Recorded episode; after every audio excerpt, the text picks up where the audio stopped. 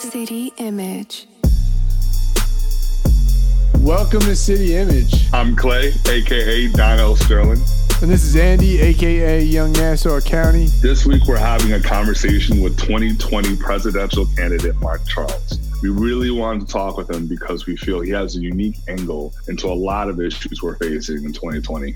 Mark speaks with a strong conviction and clarity on American history and how that history has led us into the very moment we're in as a nation. Something that he repeated multiple times throughout the interview was that as a nation, we have to decide whether or not we, the people, referring to the American Constitution, actually applies to all people he wrestled deeply with the notion of human rights in light of the complexity of our nation's past. We welcome you to sit in the tensions that will come up in the interview.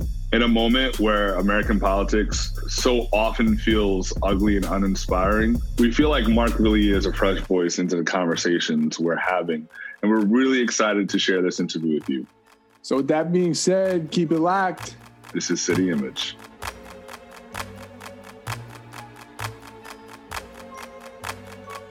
Mark Charles is an independent candidate running for president in 2020. He is a dual citizen of the United States and the Navajo Nation.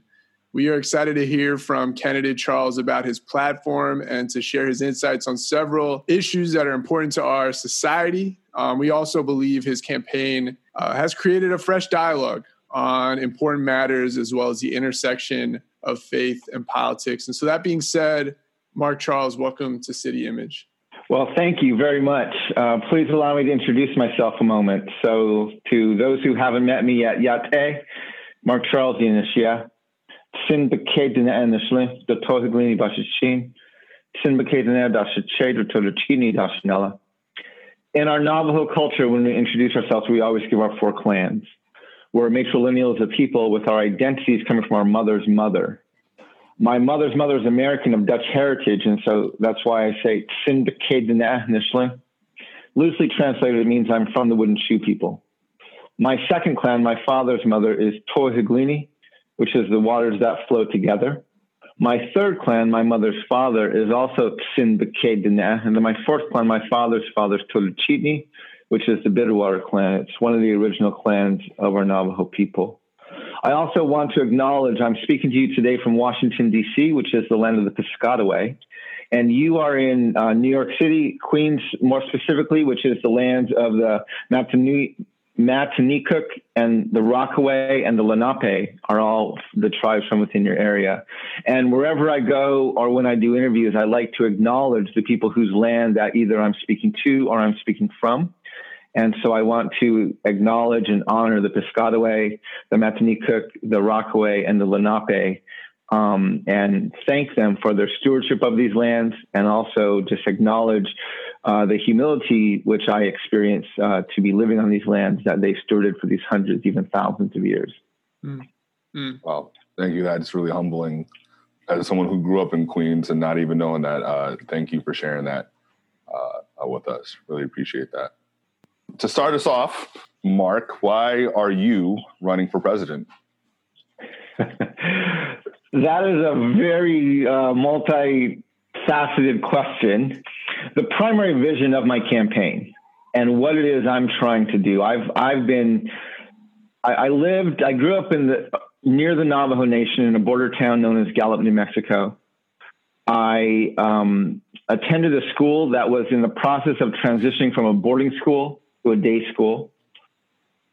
Had a very horrific history of just the whole boarding school history of oppression and cultural genocide against Native peoples.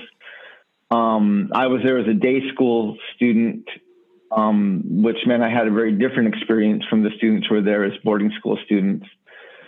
I have been a part of an evangelical Christian church for most of my life, the Christian Reformed Church, which has very much, both historically and even presently, bought into a lot of the tenets of the doctrine of discovery.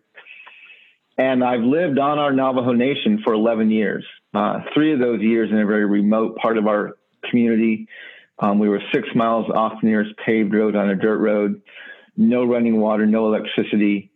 Um, the neighbors we lived around and, and with were rug weavers and shepherds And it was while I was living there. And I had already been wrestling with some of the issues of the, the church's oppression and the cultural genocide of the church um, regarding Native and Indigenous peoples. I had been meeting with Indigenous Christian leaders from all over the world. But when we moved to the reservation, one of the things I very quickly experienced is that you're deeply marginalized. We knew we were going to be living in this kind of off the mainstream, off the off the grid um, community. We knew that we would have to haul our water and cook, you know, and live by candlelight. Um, but what caught us completely by surprise was how deeply, deeply marginalized we felt. In fact, one of the first things we realized there only took us a few weeks, and but it was confirmed month after month, year after year, the whole more than a decade we lived there, is almost the only group of non-natives who come to native reservations are those who come to give us charity or those who come to take our picture. Very few people come to actually get to know us, sit down, build a relationship with us, and then even actually come back. And while I was there and experiencing this really for the first time, and wrestling through all of the insecurities, all of the anger, all of the frustration I was feeling, while I was in the process of not only experiencing and witnessing the historical trauma of our Native peoples from things like the long walk and the boarding schools, but also seeing the intense marginalization and um, oppression of our people. And this was in the early 2000s. I began feeling a lot of anger and a lot of frustration. I was trying to pinpoint what to do with it. And I was talking with a lot of my non native friends over the phone because they weren't coming to the reservation. And every time we'd start talking about this, I could feel the anger, the frustration, um, even the, the grief building up in me. And soon I'd have to hang up the phone so I wouldn't yell at them or, you know, lose, lose it. And so I taught myself, I learned how to disassociate during these conversations. And I learned to talk about these issues like I was, had read them in the newspaper. So I was not emotionally connected with them. That let me stay in the dialogues longer. But then the longer I was in the dialogue, the more I saw the defenses and the insecurities of my friends come up. And soon they would actually hang up the phone because they didn't know what to do with what we were discussing. One day I was trying for, I was actually writing a letter. Probably like the 10th time I was trying to get my friends to understand what I was experiencing living on our Navajo Nation, the largest reservation in the middle of this country, the United States of America. And in my letter, I said, being native and living on the reservation, it feels like our native communities is this old grandmother who has a very large and a very beautiful house. And years ago, some people came into our house and they violently locked us upstairs in the bedroom. Today, our house is full of people. They're sitting on our furniture, they're eating our food, they're having a party inside our house. Now, they've since come upstairs and they've unlocked the door to our bedroom, but it's much later. We're tired, we're old, we're weak, we're sick, so we can't or we don't come out. But the thing that hurts us the most and that causes us the most pain is that virtually nobody from this party ever comes upstairs, seeks out the grandmother in the bedroom, sits down next to her on the bed, takes her hand, and simply says, Thank you. Thank you for letting us be in your house. I wrote that and I'm like, that's it. That's exactly what I'm feeling. I was articulating for the first time in my head. I'm an extrovert. I have to get things out in front of me to know what I'm really thinking. And I started sharing that with people around me, other natives on our reservation. And they would say things to me like, I've lived here for years, if not all my life, and I've struggled to articulate how it feels, and you're hitting the nail on the head. I would share that with non natives. And I witnessed that instead of getting defensive, they would come back and say, What does it mean to say thank you? How does my family, my community, my church, my city, my state, my nation express gratitude to the host people of these lands?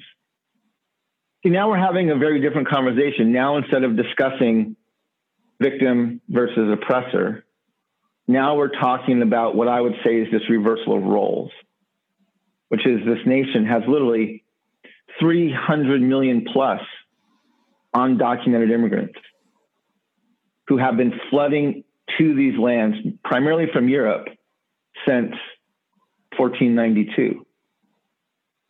We have two populations the indigenous population and the African people who were brought here and enslaved who never immigrated to these lands. And both of those histories are rooted in oppression and in this doctrine of discovery.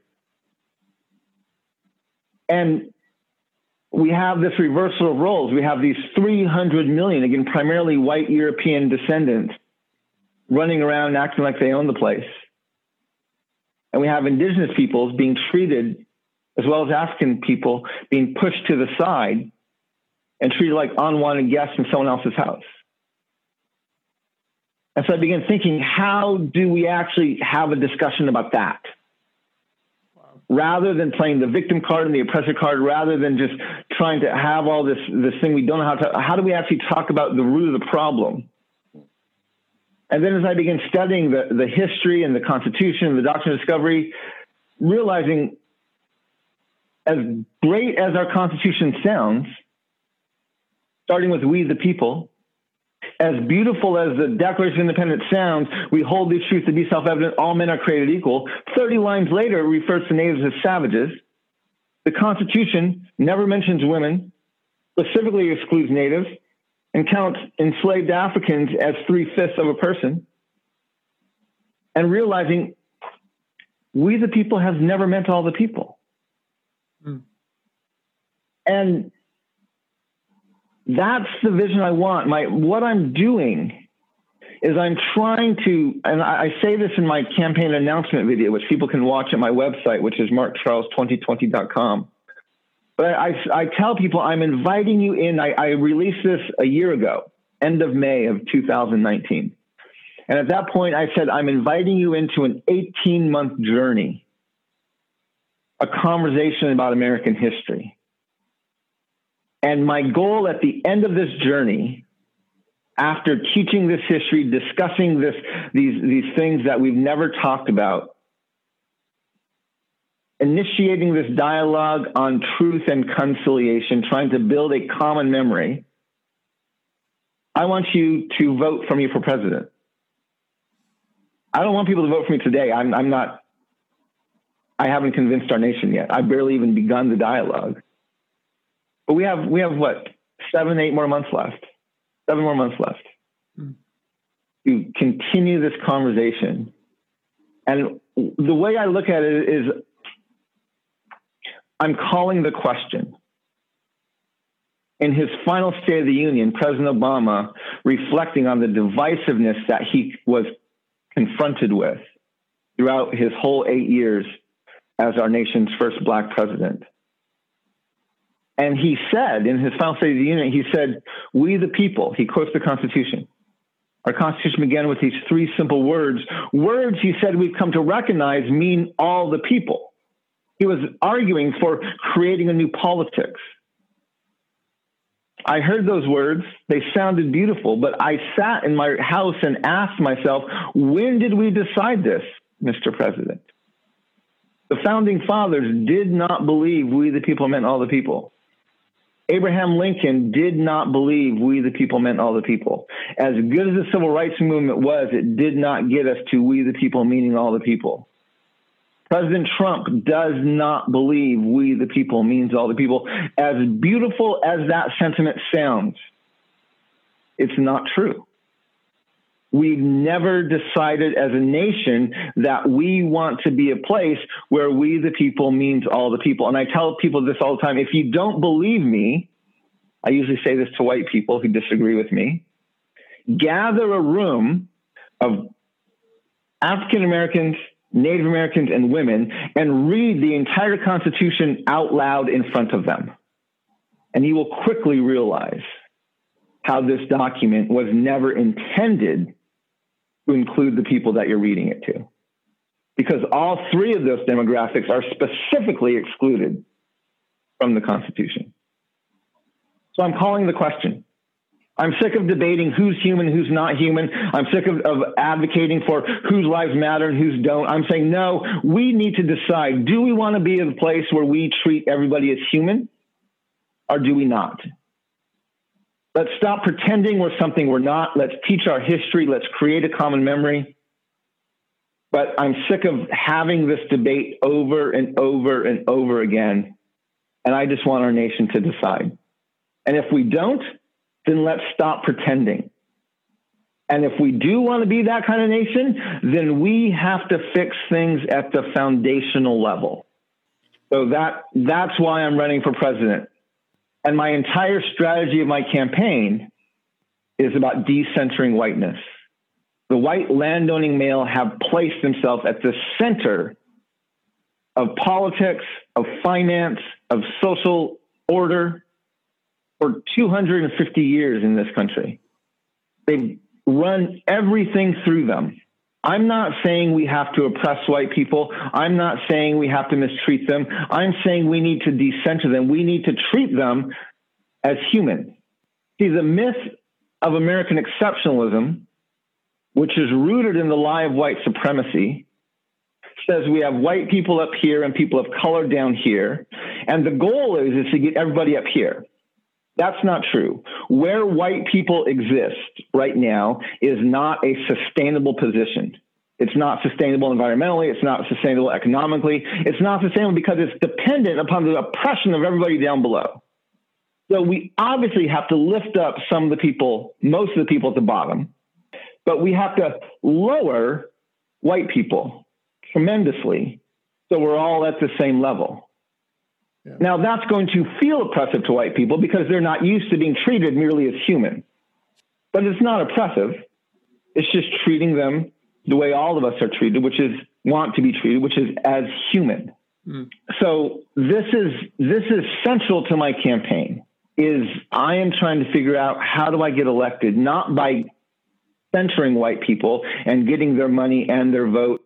If I get to the White House through the money and the platform of white landowning men, I will be impotent to make any sort of change.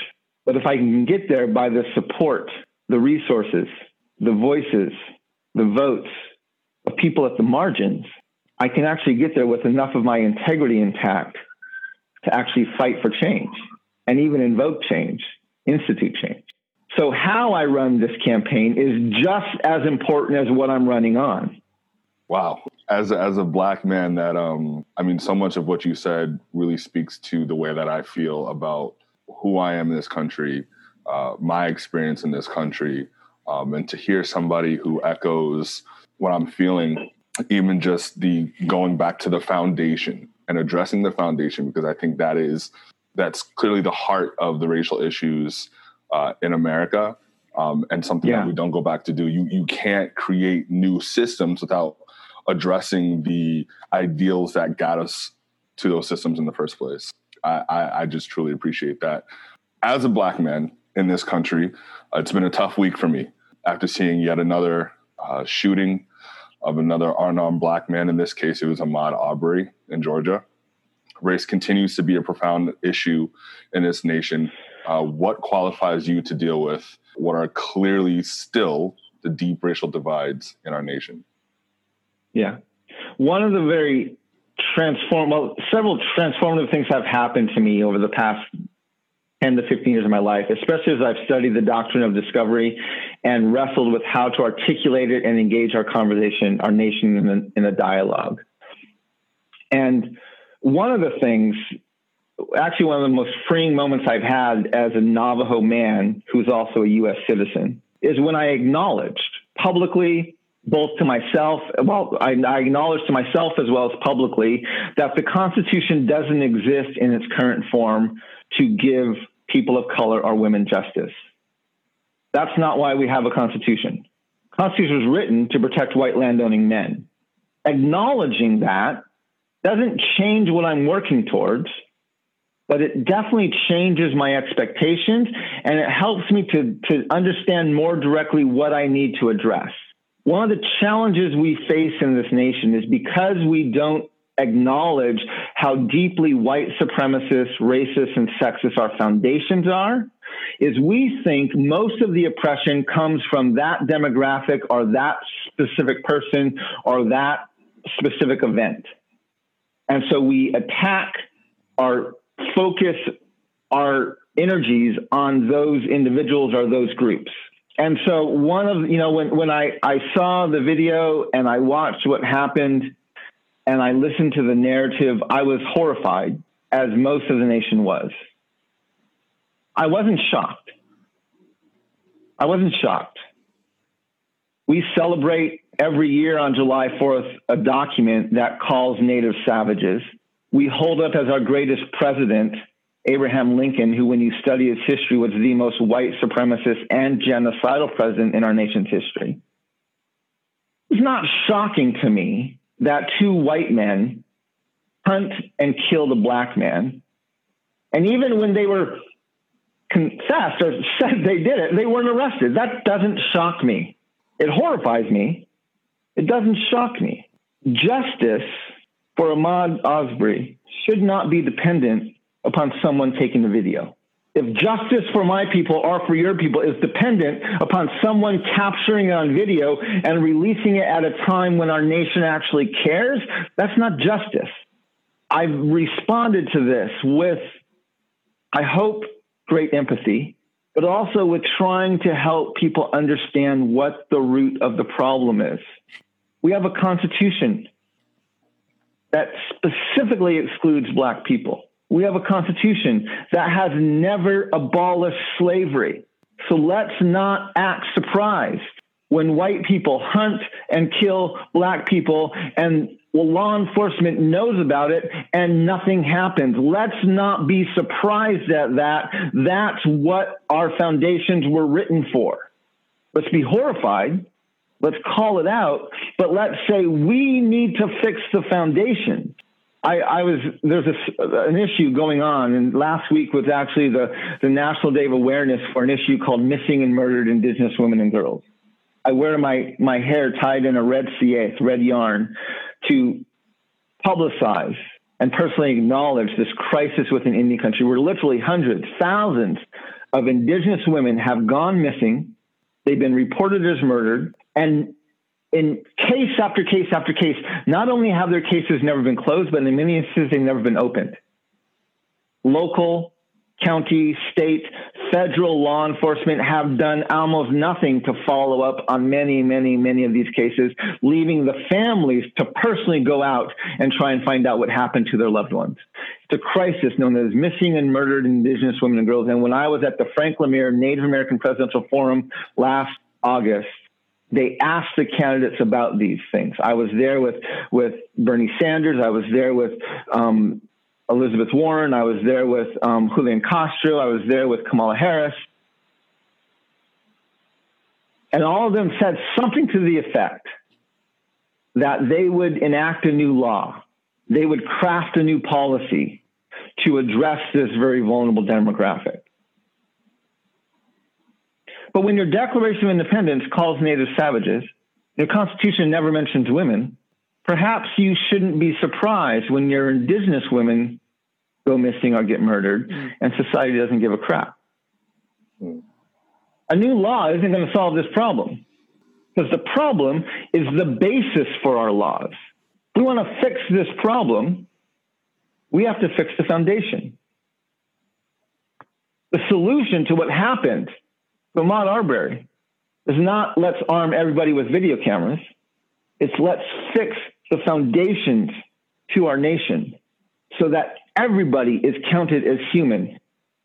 Does that mean everything's going to be perfect after that? No, but it gives us the legal foundations to begin to craft and enact solutions.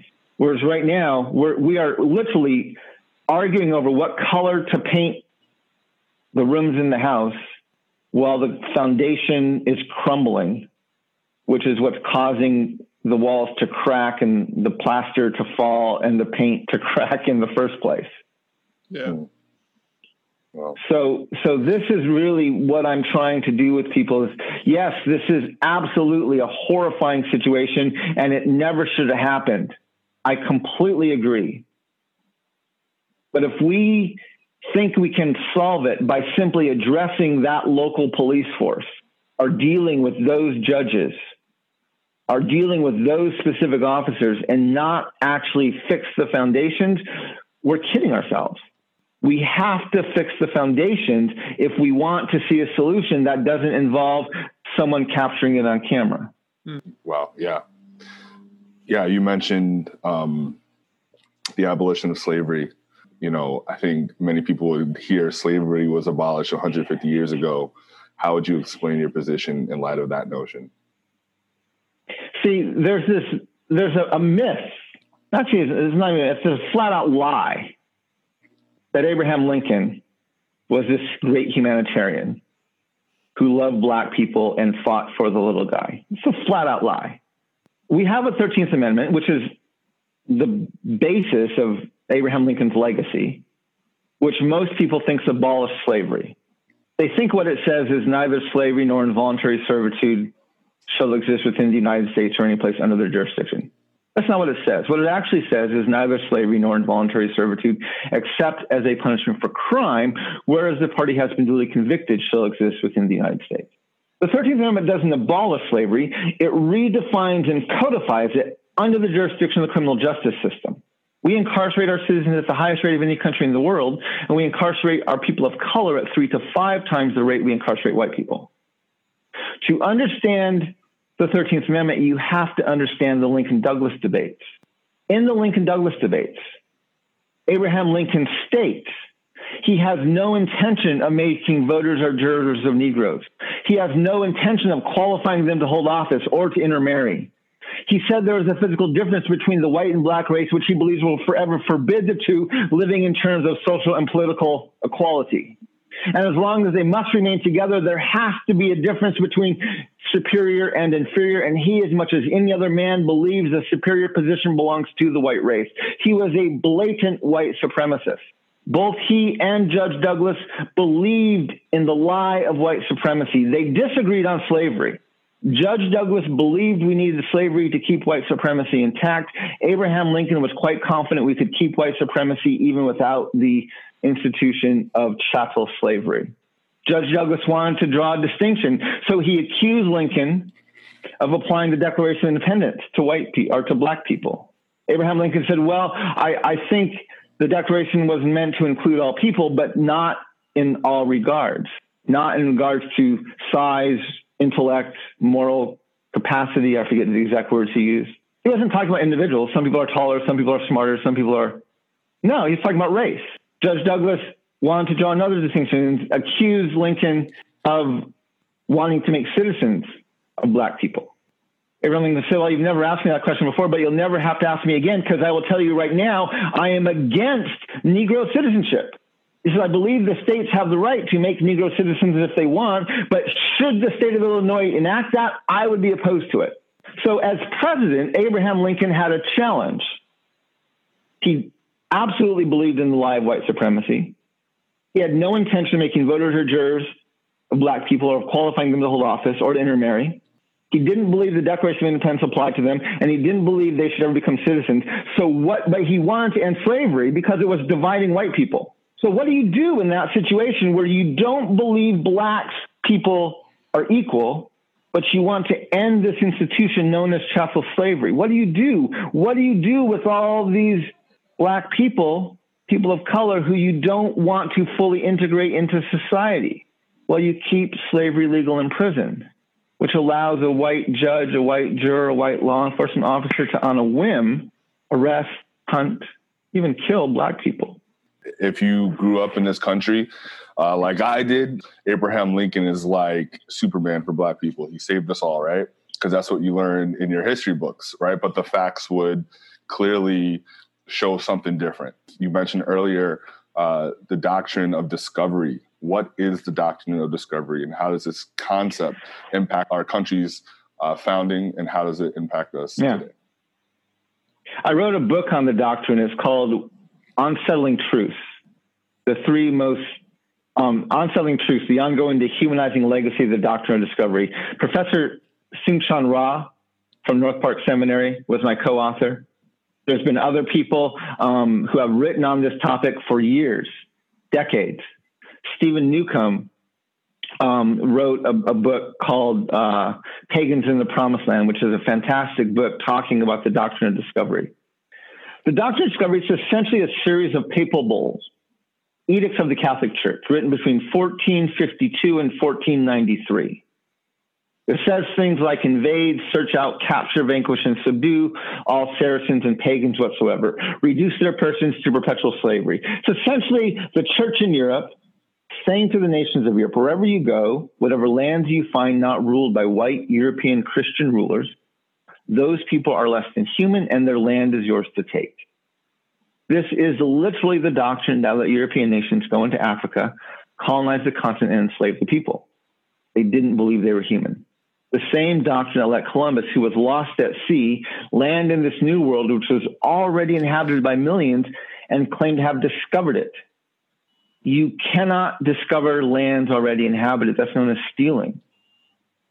The fact that we have history books, monuments, proclamations referring to Columbus as the discoverer of America reveals the bias, the racial bias, which is that Native peoples, people of color, are not fully human. So that's what gets embedded into the foundation. This is why the Declaration of Independence, all men are created equal, and later calls Native savages. They're not, we're not human. Why the Constitution specifically excludes natives, specifically excludes women, counts African people who've been enslaved as three fifths. They don't believe us to be human. This doctrine and the way it's been embedded into the foundations of our nation, and this is just um, this is just one of the touch points. All so much of of our national theology as a country is based on this doctrine and in this belief that Europeans are God's chosen people, and Turtle Island, in North America, is their promised land.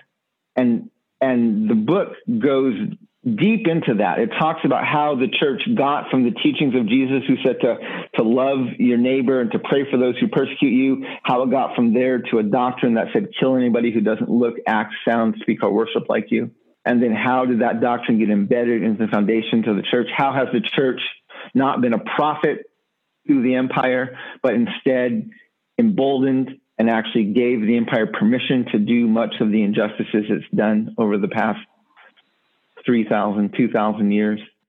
The book is really trying to deconstruct all of that. It goes in depth into U.S. history, into church history. And I, I tell people, no matter where I am, it doesn't matter what religion you are. You can be Christian, you could be atheist, you could be Muslim, you could be Hindu. If you live in the United States of America, and you've never questioned your ability to buy and sell land here. The reason you don't worry about that is because of this doctrine of discovery, this narrative of promised lands, this justification of genocide that's been embedded into the foundations of the country. You don't even have to be a Christian to allow those beliefs to let you go to sleep at night because that's what the nation tells itself. And so wherever I go, I tell people that if you don't understand the history of the, of the Christian church, you will never understand the history of our country. And this is a big part of the dialogue that the book is trying to bring up, which is how do we begin to talk about this, even though we're not a Christian nation, we're a secular nation, we're a pluralistic nation. But how do we still deal with this heresy that came out of the Christian church and has embedded itself into everybody's theology who calls himself an American? I just love the way that you're you're articulating fact. I it, it's giving words. You're able to communicate in a way that I don't think I've been able to communicate what it is that I'm feeling. Um, so thank you for giving words words to that and being yeah. able to towards to the voiceless. Um, really you centered your views on immigration around the necessity of having Native peoples at the table. What would be the impact um, of Native people being at the center of immigration reform? There's a difference between power and authority.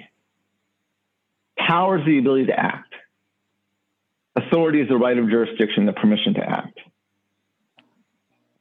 I was out herding sheep one day. This was when I was living on the reservation this is early 2000, 2003, 2004, I forget what year, maybe 2005.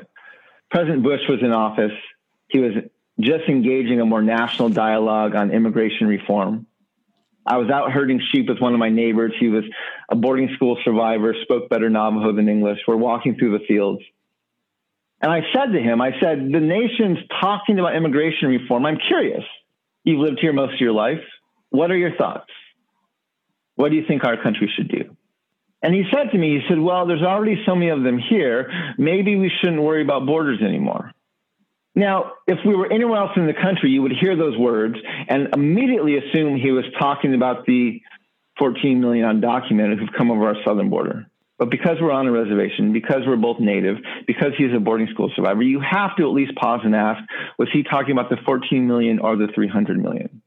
And I love that ambiguity so much, I didn't even ask him to clarify. I just left it there. And I began advocating after that and saying that without Native Americans at the table, without the indigenous hosts of Turtle Island at the center of this conversation, the United States of America is incapable of comprehensively and justly reforming immigration law.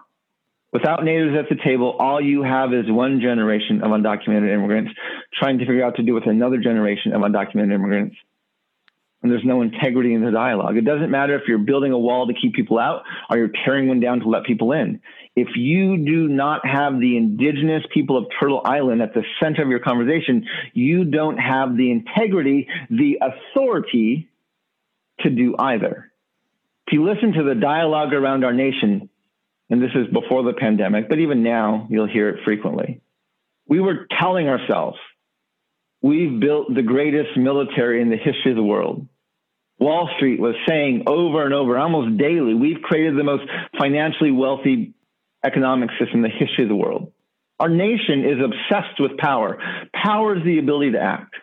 You will hear we almost never talk about authority because by and large, we don't have any as a nation. If we lose our nuclear arsenal and we go bankrupt, name for me the countries that give a crap what we say. Almost none. Why? Most of the people listen to us because either they want our money or they don't want us to blow them up.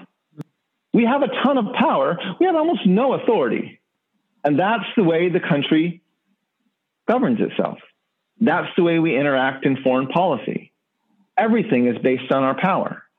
And so, what I'm saying is let's actually try to craft some laws that have some authority. Well, who has the most authority regarding immigration? I would say it's the indigenous peoples of the land. So, what if we were to allow this demographic to help shape our policy? I can't promise what they're going to say. I'm not going to even dictate what they're going to say. If I become president, I intend to gather a table, specifically including Native voices and I want to start with their input on what do we need to do about immigration reform. Wow. Now, uh, to a lot of white people, that's that's going to sound terrifying, but that's where the conversation needs to start. That's that. So that's what I'm advocating for. That's what I'm saying. We need we need to if we really want to have a conversation about reforming immigration law, we have to include not just in a token way, in a more central way, the voices of the indigenous nations of Turtle Island. You mentioned foreign policy, and as commander in chief, you would inherit two wars in Afghanistan and Iraq, along with a whole host of global military operations. Um, could you expand a little bit more about how you would navigate foreign policy? Absolutely. One of the first people I would love to nominate is I want to see a Native American as our Secretary of State. I would love to not only sit in the Oval Office as a Navajo man as president, but I would love to have the, the face of our country's relationships with the world be someone who is indigenous to these lands. Again, there are crises going out there, going on out there. But because our nation has been led, represented by, and operated not only on this understanding of power, but by the group of people that colonized this country and has never dealt with their own history here. That has allowed for so much I don't know what the word to use. We keep making the same mistakes over and over and over and over again. We've never learned from our history mm. because we don't know how to acknowledge our history. One of the one of the, the key one of the key planks of my platform is I want to initiate a national dialogue on race, gender, and class. A conversation that's on par with the truth and reconciliation commissions that happened in South Africa in Rwanda and in Canada. I would call ours truth and reconciliation, though, because reconciliation implies there was a previous harmony. Hmm. I use the term truth and conciliation. There's a, a, native leader from Canada. His name is George Erasmus. He's part of the Dene people up there. And he said, where common memory is lacking, where people do not share in the same past, there can be no real community. If you want to build community, he said, you have to start by creating common memory. Our nation, not only does it have a history of the enslavement of African people, but it has a literal history of genocide against Native peoples, actual genocide. I want to read you this quote. There's a quote by Peter Burnett, who was the first governor of California. In 1851, this is what he said in his State of the State address. So this isn't just something he's talking at dinner with someone. This is his State of the State address. He said that a war of extermination will continue to be waged between the races until the Indian race becomes extinct must be expected. While we cannot anticipate this result, but with painful regret, the inevitable destiny of the race is beyond the power or wisdom of man to avert. He's not saying famine's broken out and we can't feed these native peoples and therefore they're dying. Nor is he saying disease has spread and we can't stop it, therefore they're dying. He's literally saying this nation, with its manifest destiny, cannot stop killing these people until they become extinct. A decade later, in 1862, Abraham Lincoln, blatant white supremacist, becomes president and signs two bills the Pacific Railway Act and um, the uh, Settlement Act. And within two and a half years of signing these bills, the Pacific Railway Act provides the land and the resources to um, complete the Transcontinental Railway, which at that point had reached Omaha, Nebraska. The Homestead Act allots 160 acres to any family or citizen that goes west and homesteads for five years. Within two and a half years, three years of signing that bill, Abraham Lincoln has literally, through atrocities like the massacre at Sand Creek in Colorado, like the long walk and the removal of the Navajo and the Mescalero Apache from New Mexico, like the hanging of the Dakota 38 and the removal of, of most of the tribes from the state of Minnesota. Abraham Lincoln has literally ethnically cleansed the states of Minnesota, Colorado, and New Mexico, which are three of the primary states along the route of the Transcontinental Railway, the northern route, the central route, and the southern route. Literally making him one of the most genocidal presidents in the history of our nation. I ask people when I lecture frequently, let's pretend for a moment, okay? Because who writes the history? The victors. Let's pretend for a moment that Nazi Germany wins World War II. How do their history books record Adolf Hitler, the greatest leader ever? How do their history books record the Holocaust? Well, we have Holocaust deniers today. Imagine if they won the war. What Holocaust? There was no Holocaust. Mm. Hmm. This is exactly the way we treat Abraham Lincoln. We credit him with winning the Civil War. He didn't. The Civil War was just an internal spat between white supremacists. The war he actually won was the War of Manifest Destiny. Imagine had he won the Civil War, but not been able to remove the tribes from the states of Minnesota, Colorado, and New Mexico, therefore never making huge steps in completing the Transcontinental Railway. His legacy would be long forgotten we honor him not because of his myth that he freed the slaves. We honored him because he was a blatant white supremacist and genocidal president who helped this nation ethnically cleanse the continent to complete its manifest destiny. That is why we honor him. There's a whole slew of history here that we, we don't know how to talk about. We don't know what to do with. And, and this is why at the heart of my platform is this national dialogue on race, gender, and class as something on par with the TRCs in South Africa, Rwanda, and Canada. We have this history we have no clue what to do with. And so we send, we've been sending for 50, 60 years a bunch of white landowning men into the Middle East to try and negotiate a land dispute that is thousands of years old. And most of the people, all the people we're sending over there probably cannot even name the name of the indigenous nation that once inhabited the land where their very home sits. Hmm. And we're sending them off to settle a land dispute thousands of miles away and thousands of years older. We're never going to, that, we're, that's not a way to solve that problem. Who are most of our allies? Other colonial nations, right? The UK, France, Germany. Why are they our allies? We're all pretty colonial. we have a lot of common values.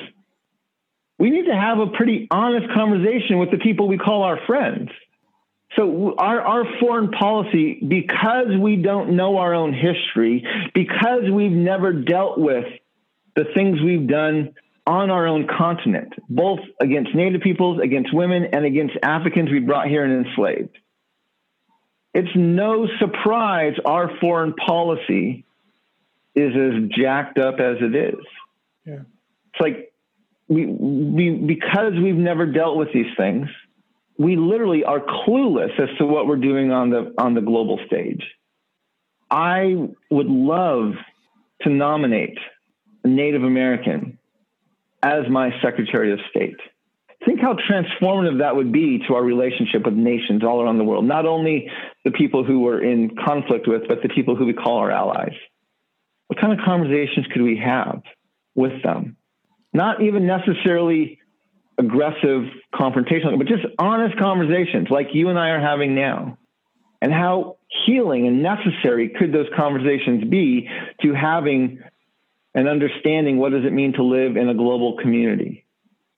There's a profound clarity that I think your recentering of these conversations has. As we shift gears a little bit covid-19 that's something that has certainly been revealing cracks in our foundation for a lot of people. Um, it was recently revealed that the navajo nation has one of the highest rates of covid-19 in the nation. And so what has COVID 19 revealed about inequality in the United States?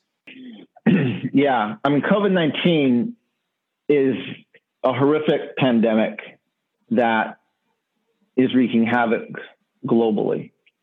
It's being exacerbated, its damage is being amplified by the white supremacist, racist, and sexist foundations, not just in the US, but that exist around the world it's identifying the the huge challenges we have in our healthcare systems, the inequality of our healthcare delivery.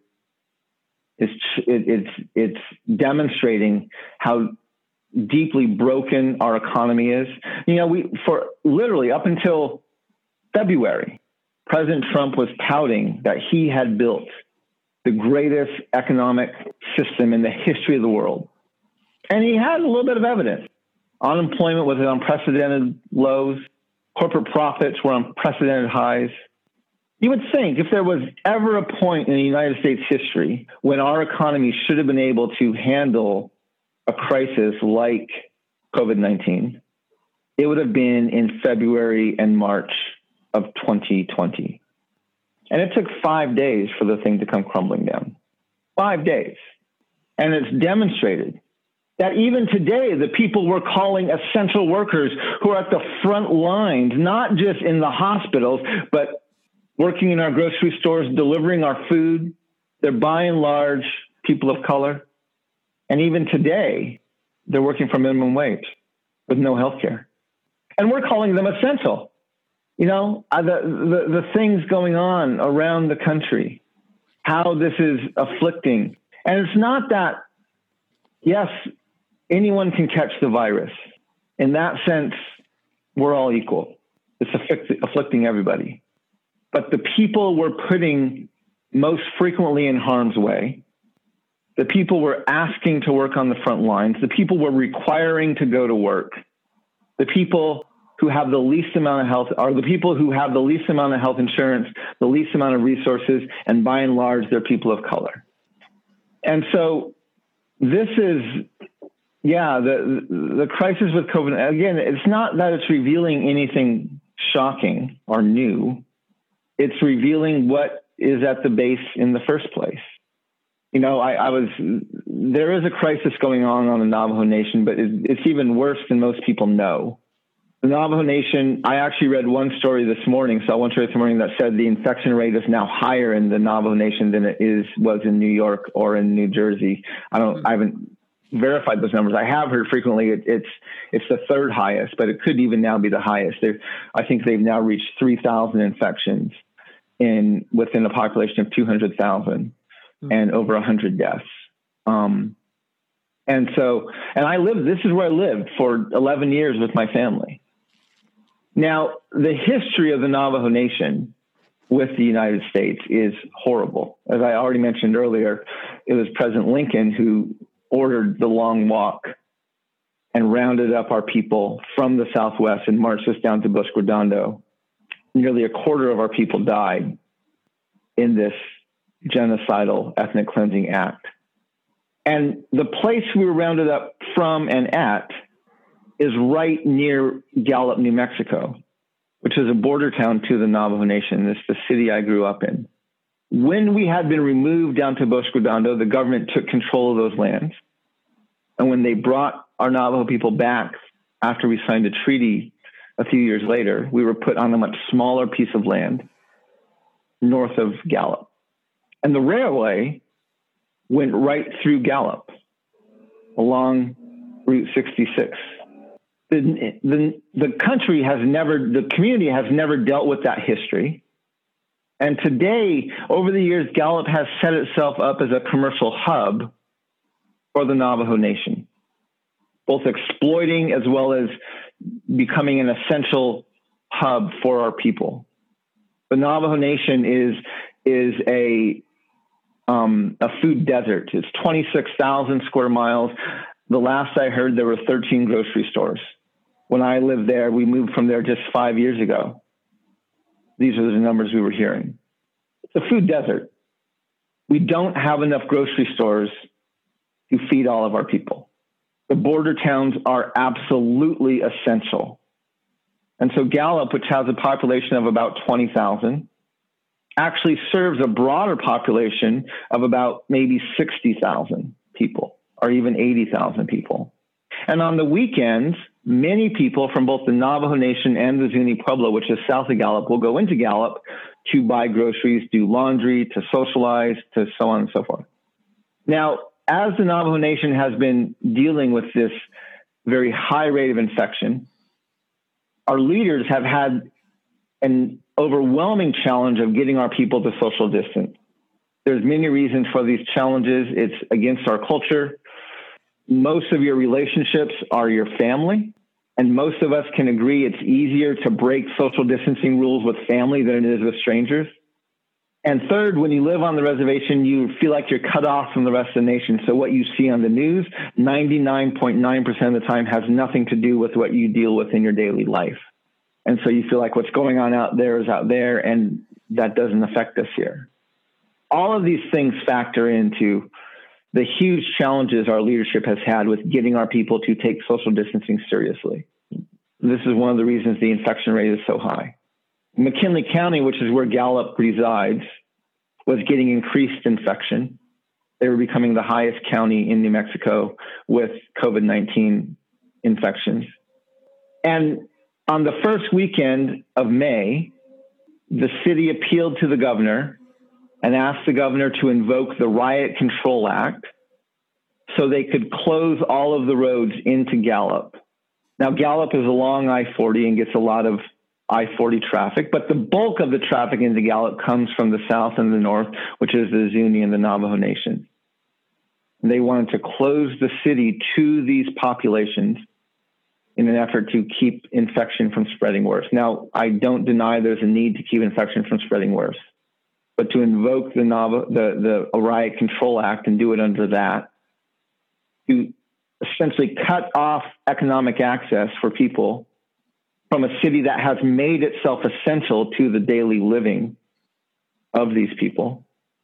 And to do it on the first weekend of the month, most of a lot of our Navajo people live on fixed incomes, getting some sort of check from the government on the first of the month, which makes that weekend some of the busiest shopping days because people are low on food. They have to do laundry, they have to even haul water. You have to go to Gallup. And on that first weekend of the month, they shut down all the roads into Gallup, invoking the Riot Control Act.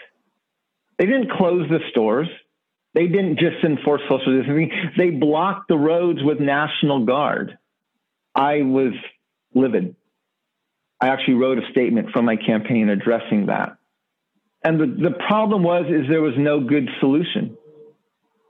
This problem was 250 years in the making.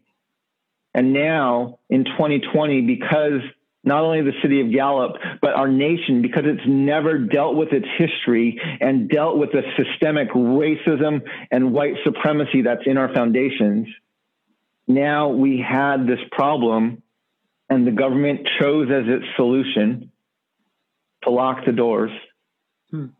And literally block Native peoples from buying groceries. And it doesn't even get picked up by the news the story of it being locked down does, but this injustice doesn't. I actually contacted reporters saying, hey, this is a national story. Here's what I've written. Let's talk about it. Oh, we don't have time to address this. So yeah, this is this is COVID nineteen is absolutely demonstrating that the foundations of this nation were never written to include everybody whether it's how tests are administered, how tests, how, how the avail- availability of tests is, whether it's how insurance is, has access to, to who's working on the front lines, to how they're being compensated. All of these things are just demonstrating how deeply broken our foundations are and how they were never meant to include everybody. One of the other fruits, so to speak, of COVID 19 was that March 2020 was the first month since 2002 without a U.S. school shooting. Gun control and the Second Amendment remains one of the most urgent and divisive issues that our country has. And so, how would you handle this polarizing issue as president? The Second Amendment, if you read the Second Amendment, what it says a well regulated militia being necessary to the security of a free state. The right of the people to keep and bear arms shall not be infringed. So the, the Second Amendment establishes two things a well regulated militia and the right of the people to keep and bear arms. So this defines the not even the debate, the screaming match that happens every few months here in the US regarding this amendment. You have people on the on on one side who will scream that a well-regulated militia, we have to have the right to regulate this. Everyone on the other side is saying no, the the right of the people to keep and bear arms, and so you can't regulate regulate this at all. It's a screaming match. But again, if you look at our history, the reason the government wanted militias, this is written in the 1780s and 90s. The reason we needed a militia, you only have to read the Declaration of Independence to figure that out. The Declaration of Independence accuses the king of raising the conditions of new appropriations of land and states that he has excited domestic insurrections amongst us and brought on the inhabitants of our country, the merciless Indian savages. They were afraid that as they expanded west into native lands, the merciless Indian savages would pose a problem. And so they wanted, they needed a well regulated militia, a civilian army to protect it.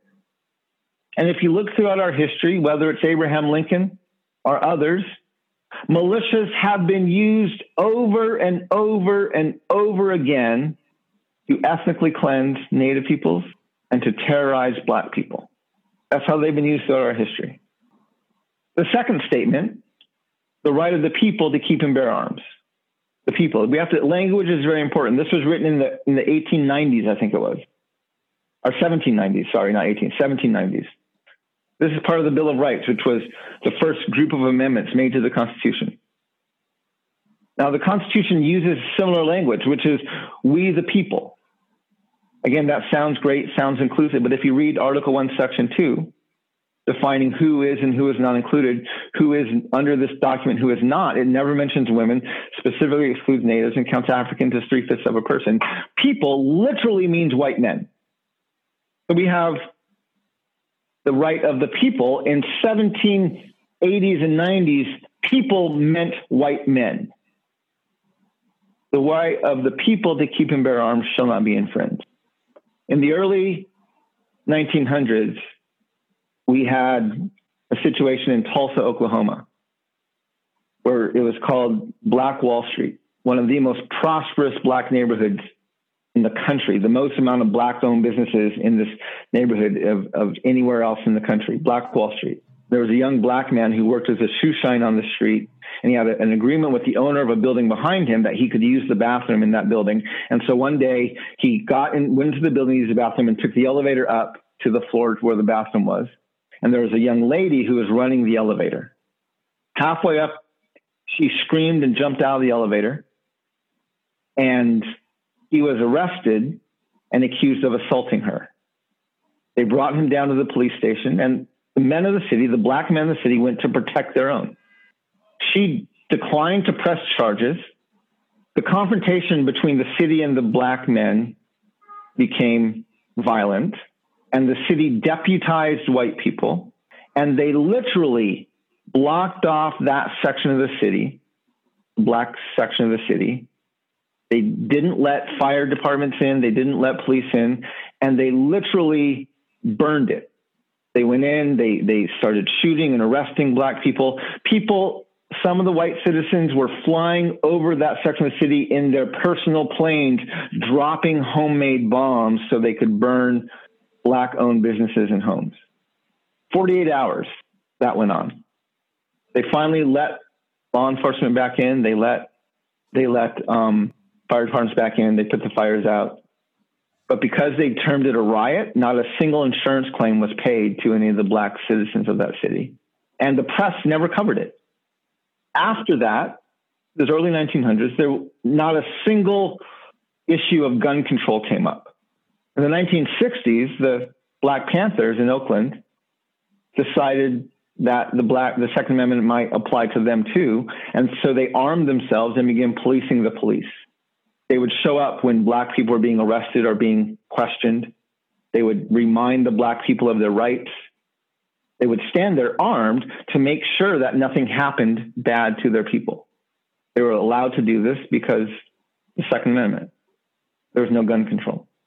Later, they decided to protest and they went to the state capitol fully armed and began walking through the capitol in protest.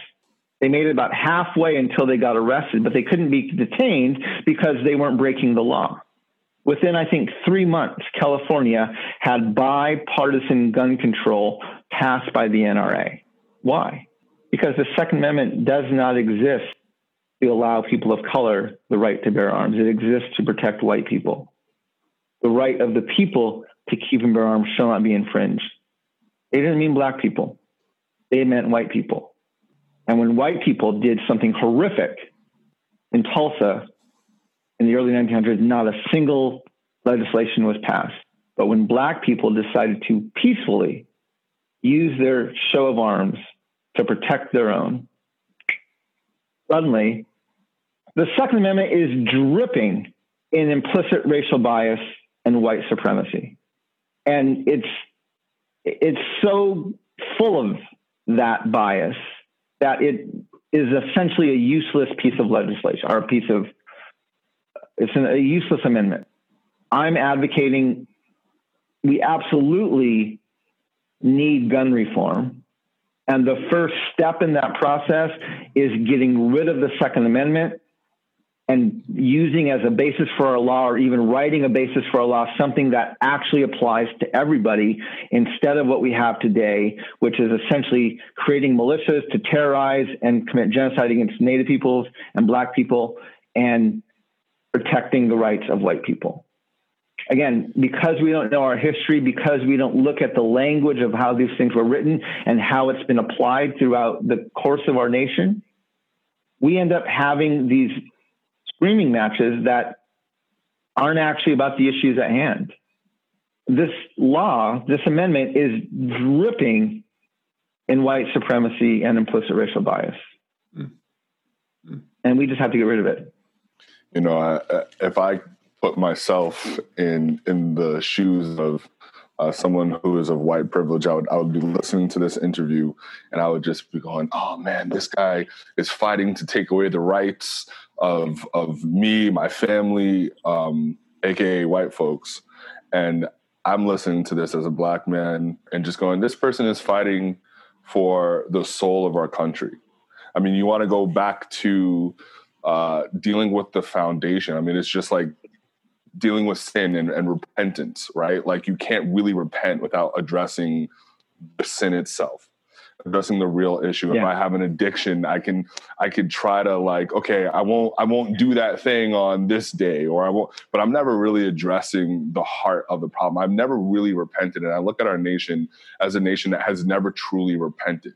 And we just go on and on and on and pretend like the issue isn't still there, still plaguing, still causing um, all these issues later on down the road. Um, so I hope that any of our listeners um, who may who may feel uh, like what I was saying earlier really understands that um, Mark. I don't think that you're you're just fighting for Native people. You're just fighting for uh, the poor, the disenfranchised, and marginalized. You are fighting for the very absolutely nation. You know, I want to live really in a nation where, for the very first time, we the people truly means all the people. The biggest challenge we face is we've always fought these these things in silos. And I'm saying we have to we have to find a way to include everybody. This isn't just an African American fight or a Native fight or a, a woman fight or it's we have to we have to have this as broad and as inclusive as possible and we have to deal not with this person or that president or that party or this legislation we have to deal with the foundations I'm I'm absolutely that's what I believe wholeheartedly, and that's what I'm trying to do with this campaign. In order for you to have this position and platform, reality is is you would have to overcome the current two party system.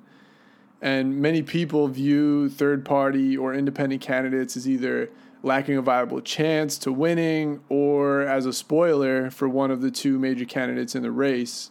How is your campaign accounting for this, and what do you think it would take to change this narrative? When I when I looked at my campaign and I made the decision to run, I made the very intentional decision to run as an independent and not as a Democrat or a Republican. Most people would say, and I've been told numerous times, oh, had I run as a Democrat, I could have had a broader audience. I could have raised more money. I could have maybe been in some of the early debates. And I don't disagree. Our nation has a two party system and it elevates voices within those systems. But because both of those systems are controlled by white landowning men, neither system is ever really able to advocate for change, not deep foundational systemic change. And neither system will really amplify or hold up the voices of people from the margins. Again, they're both about perpetuating the system. I gave a talk um, a TEDx talk about 18 months ago. It's titled We the People, the three most misunderstood words in US history. And I talk about the doctrine of discovery and how that became the legal precedent for land titles. And I examine in that talk a case um, written, uh, an opinion of the Supreme Court written in 2005 that references in the first footnote the doctrine of discovery and concludes that natives still are not allowed sovereignty over their lands based on these dehumanizing ways of thinking. And I identify and demonstrate how this is one of the most white supremacist Supreme Court opinions written in my lifetime. And it was written by Ruth Bader Ginsburg. Again, the reason is when your land titles are based on a dehumanized doctrine of discovery, white supremacy becomes a bipartisan value.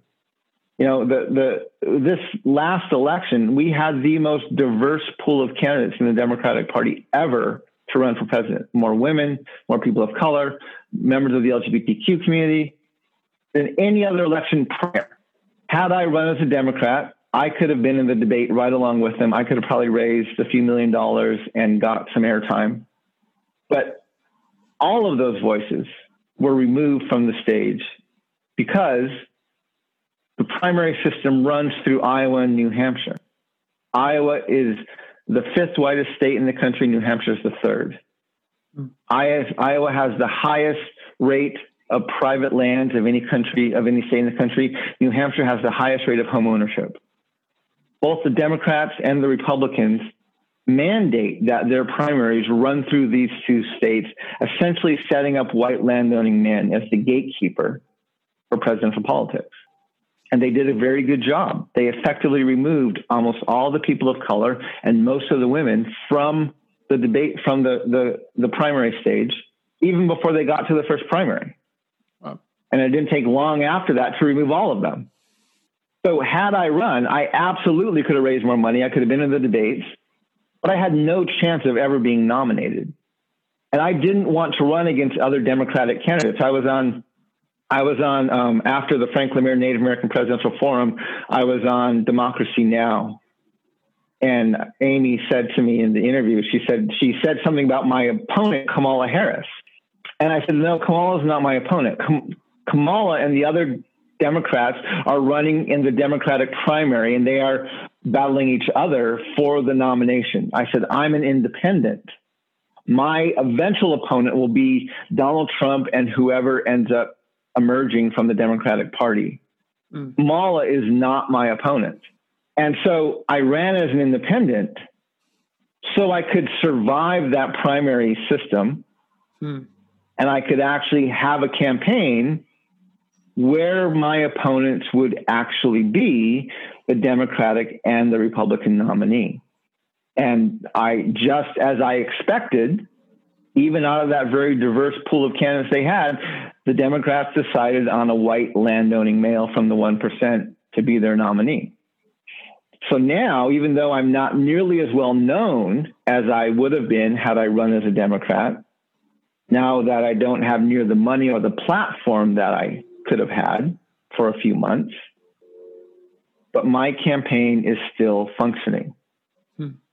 And now I actually have an opportunity to actually insert myself into this dialogue and to try to deconstruct this two party system, which both parties are about maintaining our foundations and the, the, the unequal systems we have in place. Mm. So yeah, so you know one one of the biggest challenges right now is is is coming from people on the left who are saying, well, you got to vote for Biden no matter who, you got to vote blue no matter who, and it's like, no, I, you don't. you know, and and I I wrote an article about I forget the title of it, but basically both parties are peddling these uninspiring white landowning men who have very little vision. They're all running off nostalgia.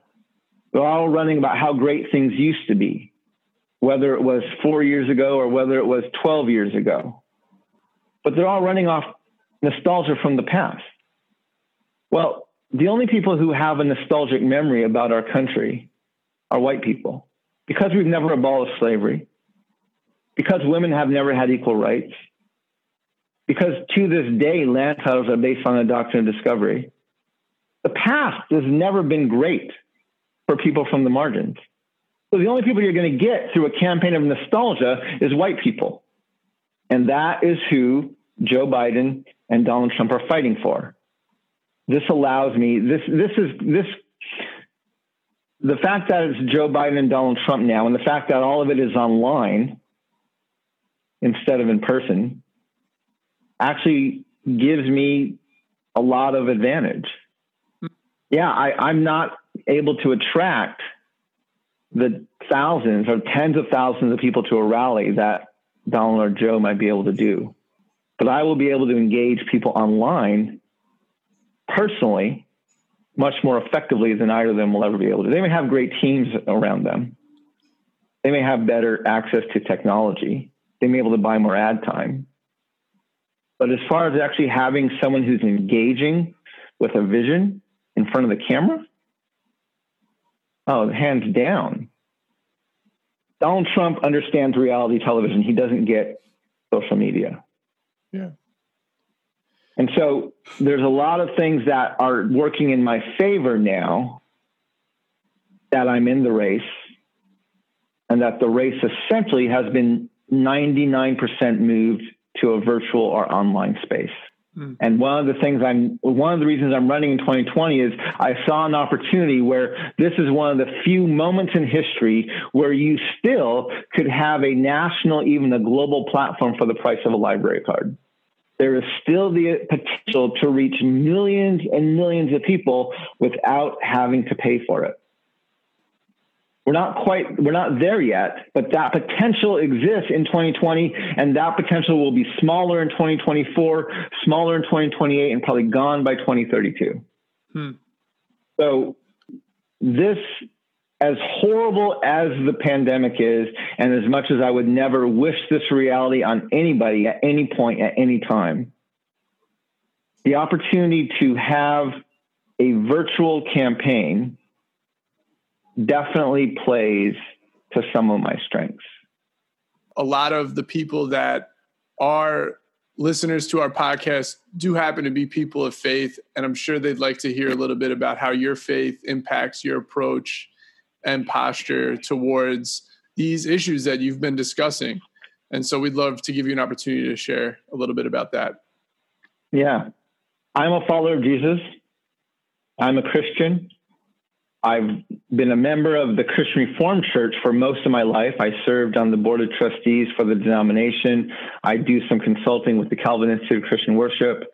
Um, I published my book through InterVarsity Press, which is another evangelical publishing house. I've been a part of the church for all of my life. But one of the things I'm adamant about is I'm not the Christian candidate.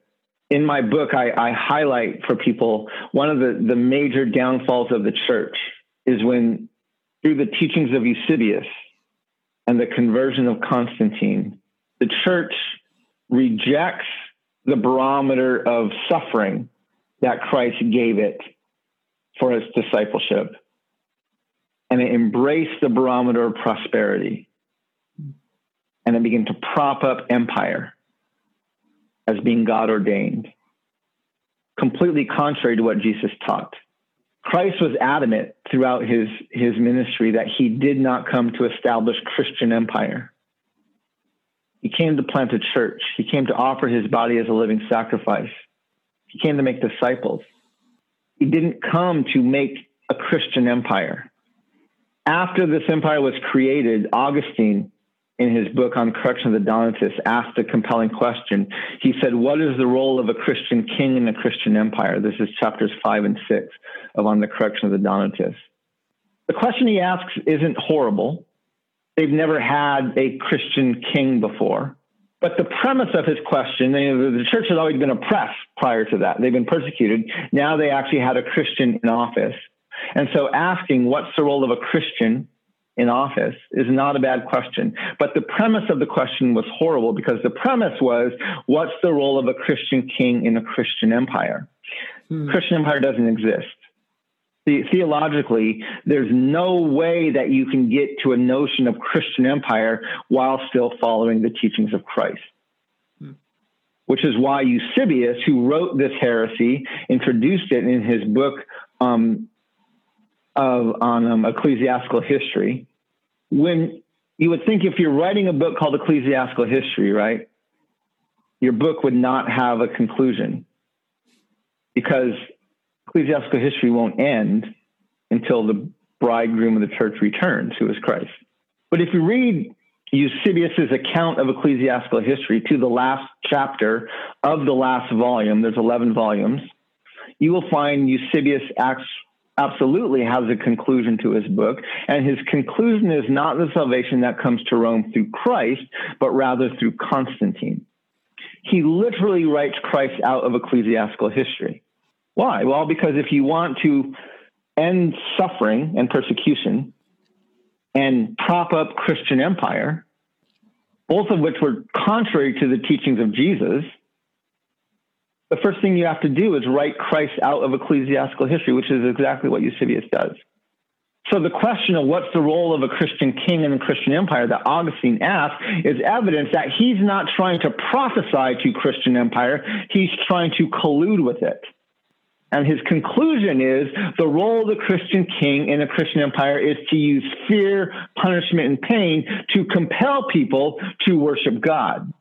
So contrary to the teaching of Jesus, it makes me ill if Jesus was able to look at St. Peter and say, Get behind me, Satan, you are not on the side of men, um, of God, but of men, I'm sure he wouldn't hesitate for a moment to say to Augustine, What are you thinking? You're not on the side of God, but of men. So I am not running to legislate my Christian beliefs. I'm not running to create Christian empire. I'm running to help my nation be more just. I'm running to to help my nation deal with some of its history and even maybe heal from it. But I am seeking to lift up and to serve not just Christians, but our incredibly pluralistic society that we live in today, the privilege we have of living in this very pluralistic society. I, I love there's this teaching of Jesus where where or the example of Jesus where he was he was approached by a rich young ruler and the guy asked him, he said, How do I get to heaven? He said, Well, simple, you know, do these things. Gave him a list of things to do. And the young man was like, Cool, I've done them. I'm in. He said, Well, wait, hold on. First, sell everything and then come and follow me. And the rich young was like, No, I'm not going to do that. And he walked away. Now, the amazing thing about that interaction is Jesus let the guy walk, right? A white evangelical, the Western Christian would never do that, hmm. right? We would never let the guy walk. We'd lower the bar. We'd change the truth. We'd bend his arm. We'd never let him walk away. But Jesus let the guy walk. He still had to see him at the synagogue. He still had to run into him in the marketplace. Jesus was willing. He, the guy asked him a question. Jesus answered. The guy said, I don't agree with that, and left, and Jesus let him walk. See, the challenge with this heresy of Christendom and Christian empire is that we have to compel people to follow Jesus. No, we don't. That's not our job. Our job is not to make our nation Christian. Our job is not to legislate our theologies. Our job is not to make the country behave in the way that our beliefs dictate. That's not the job of the church. And so, had Augustine asked the question, what does it mean to be a Christian king in a secular empire? That would be a much better question, one I think we should engage more broadly in the United States because we have the ability as Christians to run for office, to vote, even to hold office. But the problem is, is we're still asking the same question that Augustine asked, which has a horrible premise, which is what does it mean to be a Christian ruler in a Christian kingdom? The United States of America is not, never has been, nor will it ever be Christian. And so we need to find a different way to engage that. I want to read something that I wrote when I um, I wrote this for Calvin Institute of Christian Worship about a year and a half, almost two years ago now and it was right in the middle of um, the families being separated at our borders, and the country was really engaging with this injustice that was happening around our around our country, and my colleague and friend at um, the institute asked me, John Witvliet asked me to write something. They like things in the form of proverbs they asked me to write some of my prophetic message in the form of a proverb. And this is this is actually published on my personal website, which is wirelesshogan.com. It's called From Prophecy to Proverb. And let me read it to you. Wise is the church that refuses to buy into the trappings of partisan politics. Remember, my brothers and sisters, Jesus did not come to create a Christian empire. He came to make disciples. He came to offer his body as a living sacrifice. He came to plant a church. When the church merely lobbies one political leader and protests the other, when for the sake of argument or political gain, the body of Christ turns a blind eye to one sin and magnifies another, we are not representing the headship of our body, who is Christ. As vile, repulsive, and urgent is the Trump administration's separation of families at our border, it's not the first time. Indian removal, the slave trade, boarding schools, lynchings, Japanese internment camps, mass incarceration, even the deportation numbers of the Obama administration. The list of ways the U.S. government has worked to destroy the family structure of people of color throughout our history is as long as it is depressing. So let's stop pretending that President Trump is a God ordained savior or the ultimate demise of our union. The same with President Obama. What our nation needs is not for Democrats to be better Democrats, nor do we need Republicans to simply be better Republicans. We don't even need our nation to be more Christian. My brothers and sisters, the United States of America is not, never has been, nor will it ever be Christian. Jesus did not come to create a Christian empire. He came to make disciples. He came to offer his body as a living sacrifice. He came to plant a church. And wise is a church that refuses to buy into the trappings of partisan politics. I agree with Kenneth Kaunda, the former president of Zambia, who said, What a nation needs more than anything else is not a Christian ruler in the palace, but a Christian prophet within earshot. Just drop the mic right there. so, this is why I'm adamant. I'm not the Christian candidate. I'm not trying to make my nation Christian do my beliefs and my faith influence how I approach what I'm doing? Absolutely. But I'm not trying to legislate my theologies. I'm not trying to get other people to believe what I believe. I'm trying to fight for human rights, for basic justice, for an understanding that we're all human and we have a global village now a global community, and we have to find some way to live together that allows people to believe what they believe while others believe something different. We have to find a way to make all this work environmentally, socially, politically, economically. And that's why I'm running for president. Not to make the nation Christian, but to help make our nation a better citizen in this global community. Well, candidate Charles, thank you so much. If people who are listening are compelled by the vision that you cast, um, how can they support you? How can they jump into helping your campaign? And how can they learn more about you? Yeah, they can go to my website, which is wire, um, markcharles2020.com um, M-A-R-K-C-H-A-R-L-E-S 2020.com. Um, I have a nine minute announcement video that we've, we've laid out for our campaign. We released it a year ago in May of 2019. Um, we have um, different pieces of our policies, our platform. We have other ways to engage. You can sign up to volunteer. You can donate. We just started an initiative. You know, because I'm an independent, we have to get on the ballot in all 50 states, which means collecting signatures. And the pandemic has not only made it impossible to physically collect signatures right now, it's made it irresponsible. So, you know, that whole avenue of getting on the ballot has changed. There's three states that allow us to collect signatures remotely the state of Alaska, the state of um, North Dakota, and the state of New Hampshire. So if you go onto our website, there's a, a link there called ballot access, and you can click on your state and it will, will give you the most up-to-date information we have about how we're getting on the ballot in your state. And if you're on, if you're in again Alaska, North Dakota, or New Hampshire, you can actually download our petition, print it, and sign it. And then um, in North Dakota, and Alaska, you can email it back to us, scan it and email it to us. Or in all three states, you can stick an envelope and send it back to us via the postal mail. Mm-hmm. Um, if you don't have a printer, you can email us and we'll be happy to physically mail you the petition. But this allows people to sign our petition without having to break social distancing. You don't have to go out in public. You don't have to come to our office. You don't have to do anything. You can just print it in your own house. Any registered voter within your house can sign that petition, and then you can simply email it or mail it back to us, and you can help us get on the ballot in those three states. In the state of Oklahoma, you can we actually can get on the ballot with just paying a fee. Now the fee's high, it's thirty-five thousand dollars, but we can collect that money from throughout the country.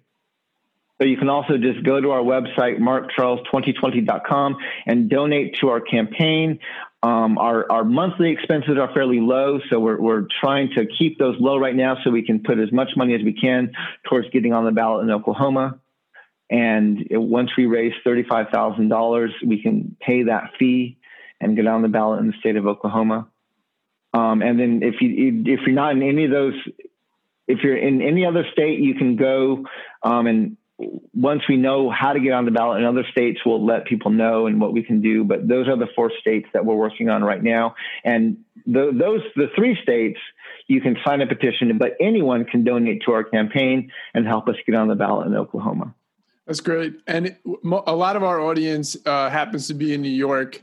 And I see that in New York, they've suspended petitioning. Um, if petitioning is not possible, it says that your, your campaign is going to pursue write-in ballot access, and some people may have never done a write-in vote before. Can you explain a little bit about how that uh, happens? Yeah, so again, every state, because voting and elections are states' rights, every state has a different criteria. There's a lot of states where if we can't get on the ballot, we can pursue write-in um, access, where you can actually just write my name on the ballot when you go to vote in November, you can write Mark Charles on your ballot, and that will count as a vote for me. Um, again, this is changing weekly because of the pandemic, because of what's happening with COVID 19. Um, every state is having to adjust ballot access criteria and what they're going to do with their primaries and with with getting on the ballot for independents like me. And so we're checking back frequently with the secretaries of state from all the states to find out what is changing. Um, and so New York has a fairly high number of signatures required. I think they were um, uh, tens of thousands. I forget the exact number. And they had a fairly um, early deadline. I think it was in June or July, maybe June. I forget now. But um, yeah, we, so we may have to settle for just write-in access there. Now, again, to be clear, this is not in the primaries. So the primaries, which are happening, you know, they started in in Jan in February and they're going through June. Um, this is not for that. I'm not running in a primary. I'm not trying to get the, the Democratic or the Republican nomination or the Green Party or the or the any of the other parties. I'm running as an independent. So the only time they will need to write my name on a ballot is in the general election in November. And we hope to be on the ballot in as many states as possible, but other states we will have to settle for write in status, which will just mean writing my name in. Um, and we'll have more information about that as those decisions get made in the next few months. Great. Thank you so much. Well, we appreciate you taking the time to speak with us, and we really appreciate your insight, your wisdom, and the vision that you have. Kennedy Charles, thank you for joining us on City Image. Thank you. Thank you. You're very welcome. It's a pleasure to be on with both of you. Thank you for this opportunity. And yeah, it's been a pleasure to talk with you today.